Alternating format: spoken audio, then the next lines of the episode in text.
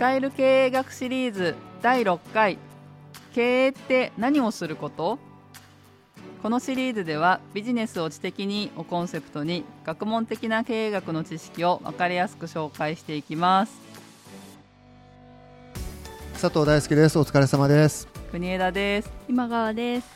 今日もよろしくお願いいたします。よろしくお願いします。お願いします今日ははい。経営とは何かっていうことで、うんうん。まあ何を経営するのかと誰が経営するのかっていうことを、まあ、何回かに分けて今後説明していただくんですけれども、はい。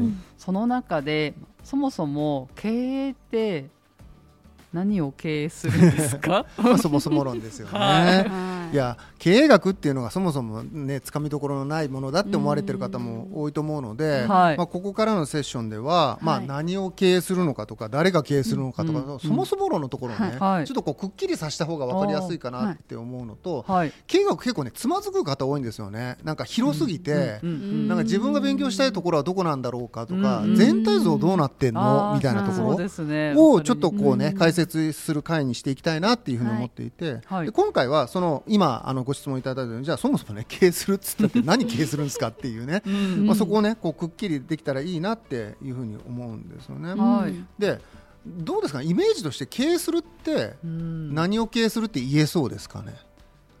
もう無理くりでもいいんですけど、なえー。経営ってな何を経営するんですよね。なんかお金がうまく回ってるっていうイメージがうん。先行しちゃいますけじゃど、あお金を経営するとも言えるかもしれませんね、うん。なるほど確かにそうかもしれないですね。あとはまあ従業員かな、あうん。ー人誰かを雇用してそうですよねお給料を渡してみたいな、はい、例えば経営者社長さんとかですね、はい。がいたとしてその人が一日何を考えて何を仕事にしてるかってことを想像すればいいと思うんですよね、うんうんうん。でその人がやってることが経営なわけだから、はい。じゃあそその人が対象にしているものが何かってことを考えたらいいと思うんですね、うん朝出勤して、はい。社長室に座った後何考えてるかな、いや今日儲かってっかな。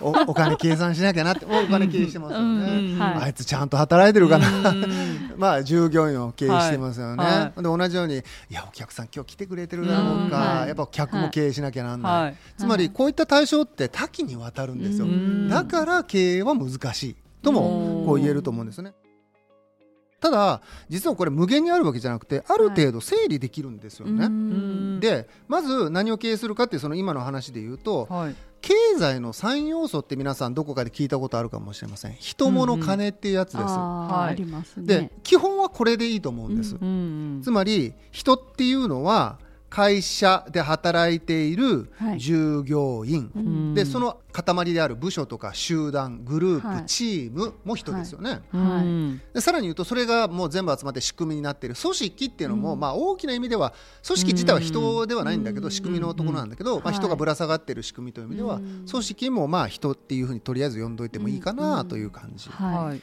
でもちろん会社の中にしか人がいないわけじゃなくてさっき言ったようにお客さんも会社の外から来てくれる人ですよね。はい。うん。まあ、ステークホルダーって言ったりしますが、はい。株主さんとかいろんなところがあるわけです、うん。場合によってはライバル企業にも人がいるわけで、はい。この企業ライバル競合これもうんまあ人っていうふうに扱えるかもしれませんね、うんでそうすると人物金っていうと簡単なんだけど、はいはい。経営学がじゃあ具体的に相手にしてる人っていうだけでも、うん。個人集団組織顧客ライバル企業、うん。こんだけの人たちが 人としての経営の対象経営者はこれを全部考えてるんです、うん。っていうか考えないとダメなんです、うっんていうことになるのかなと。はい。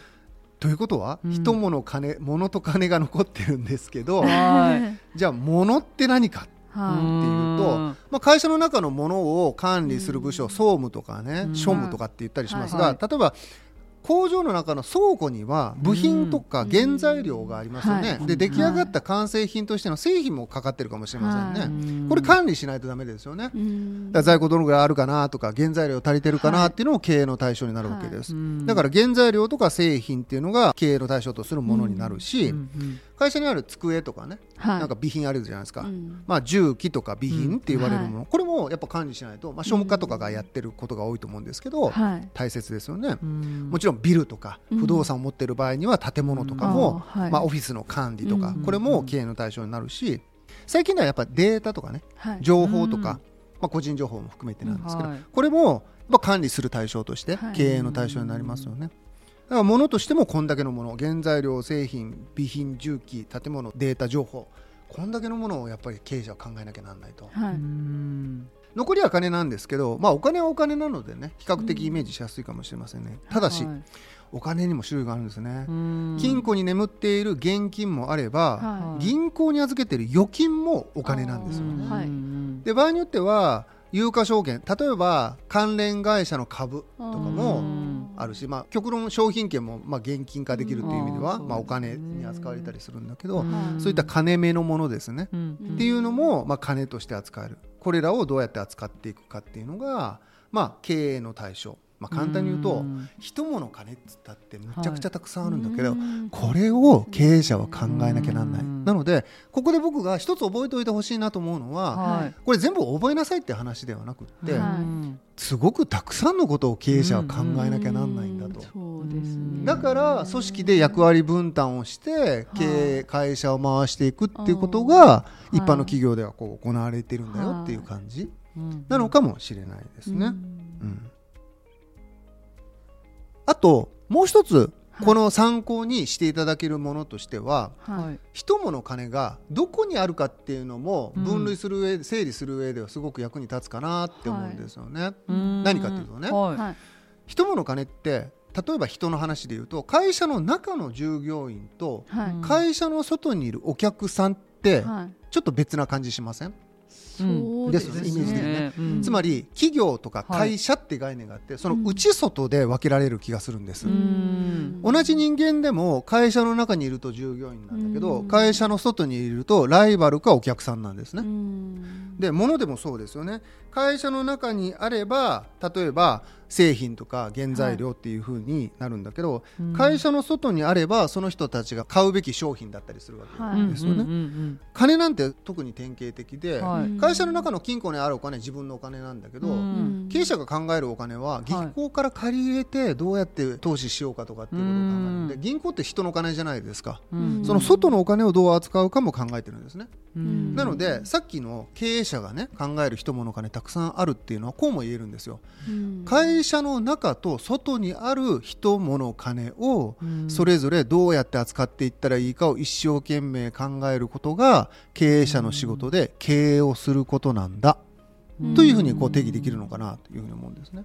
うん。だから複雑があることは変わりないんだけど会社の内外にある人物金っていうふうにすると少し整理がつくかなというふうにこう思うんですよね。まあ、そういうふうに理解しておくと経営が何を対象にしているのか結構たくさんのことを考えなきゃなんないんだなっていうのはうん。掴み取っていただけるんじゃないかなっていうふうに思うんですよね。うん。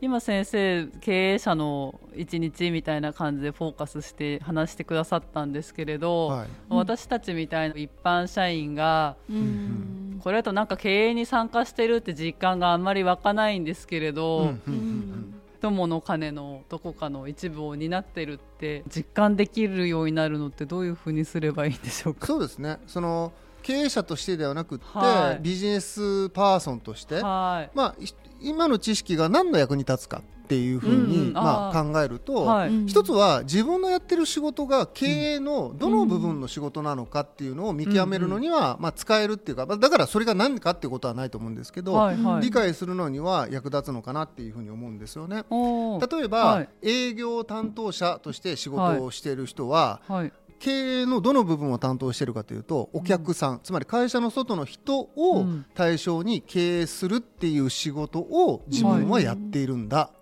というふうになるし、うん。例えば工場で物を作る作業に従事している人は、会社の中のものを扱う仕事をしているんだな、うん。というふうに整理できるし、だから自分の仕事と他の人の仕事の違いっていうのが、うん。こう理解するというか整理するのには今の知識が、まあこれ学問の話なのでね。だからどうだってことはないかもしれないんだけど、うん。整理して理解はできるのかなっていうふうに思いますね。そうですね、うん。会社の中と外に人物金があるっていう考え方って、結構こう大事かなと思うのは、はい。お金で、まあ、ファイナンスって言ったりするんですけども、はい。うんお金ってやっぱり会社のお金は会社の中にあるお金って思う人がやっぱり結構多いんですよね。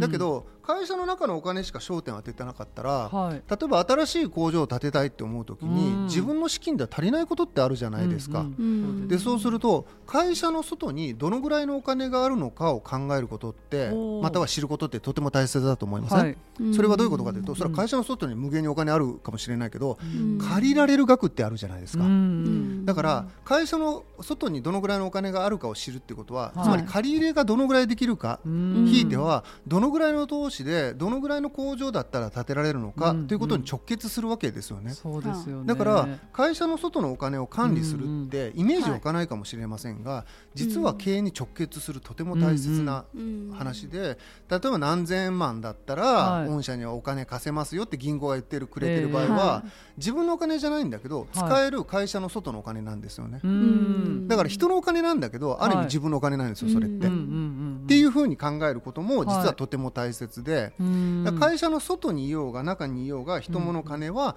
考えなきゃなんない、あー。よくあるのはうん。会社の中の人物金をねしっかり掌握しておけば経営は回るんだっていうこうイメージを持ってる方結構多いんですけど、うんそそんなことは全然なくって、はい。今言ったようにね外のお金とか外の人、はい。お客さんですよね、うん。をどうやって扱うかってことも実は経営の仕事なんだよねっていうのは理解してもらえるかなと、はい、思います。経営者とか上司とかと話すときに、うん。なんか現場の困難感とかうん。不平不満とか、うんついつい言ってしまいがちなんですが、うん。上の人たちが何を考えているかっていうことを理解するヒントにはなるかな、自分たちのこうはい現場のことを伝える時のなんかうん伝え方を少し上手に伝えられるきっかけにもなるかなって思いました。そうですね。いやおっしゃる通りだと思います、うん。あの経営学の学問だからこういう分類必要でしょっていうことを言うつもりは僕もあんまりなくって、うん。経営者と同じように、はい。経営者がやってることを知ることは、うん。俯瞰するってことになると思うんですよビジネスを、うん。つまり自分がやっている目先の仕事のことを僕たち職務って言いますよね、うん。で職務を把握することも大事なんだけど、うん。同時に自分が関わっている事業が何なのかを知ることもとても大切だと思うんですよね。でその意味では大きく俯瞰して自分の会社で扱っている事業仕事っていうのが何なのか、はい。でそれに対して具体的に何をやってるかっていうと会社の中と外の人物金をこういうふうに考えなきゃなんないよねっていうことを考えた上で、うん。自分のやってる職務はこういうふうにやっていくべきだよねっていう逆算うん。ができるかどうか、つまり俯瞰して自分の仕事を把握できる力っていうのはうん。とても大切で、うん。経営者から見ると、はい。どっちの従業員の方が優秀かって話じゃないですか。もう自分の職務ばっかり見てね、うん。自分ができることできないことやりたいことばっかり言う人と、うん。全社的な事業を俯瞰してくれていて、人物金全部こういうふうにやってんだろうなと思った上で、うん。でも私のこれ言ってる部分はとても大切なんじゃないですかって提案する人と、うん。まあ、どっちが有意義な提案をしてるかって得いうのまでも まあ言うまでもないというかね、うんでもそういう意味ではやっぱり俯瞰する力っていうのはとても大切かなと、うんだから経営学一応学問なので、俯瞰するっていうところにはかなり役に立つ学問じゃないかなというふうには思いますよね。ううん。んもしもっと対外的なお仕事したいなって思ってる方がうんいたとして、企業の中の仕事だけにやりがいが見出せてないなって思ってた方ももしかするとこういう内側と外側のとても大事な要素の一部分を担ってるんだっていうふうに思うと、うんちょっとまた捉え方が変わるかもしれないですよね。うん。そうですね。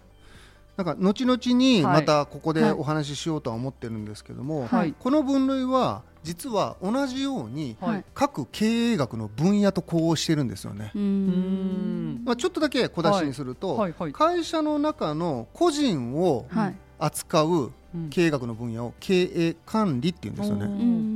っていうふうに言ったりとかはい。あとは例えば会社の外の企業とどう付き合っていったらいいかを考える分野のことをはい。経営戦略論っていうんですよね。うんお客さんとどう付き合っていったらいいか会社の外のはい。顧客と付き合うかっていうのは人の学問なんだけどうん。これをマーケティングっていうんですようね。ん。でさっき言ったように会社の外のお金をどう使うかはファイナンスって言って、うん。会社の中のお金をどう扱うかは会計学とか財務手法論とかっていう分野がある。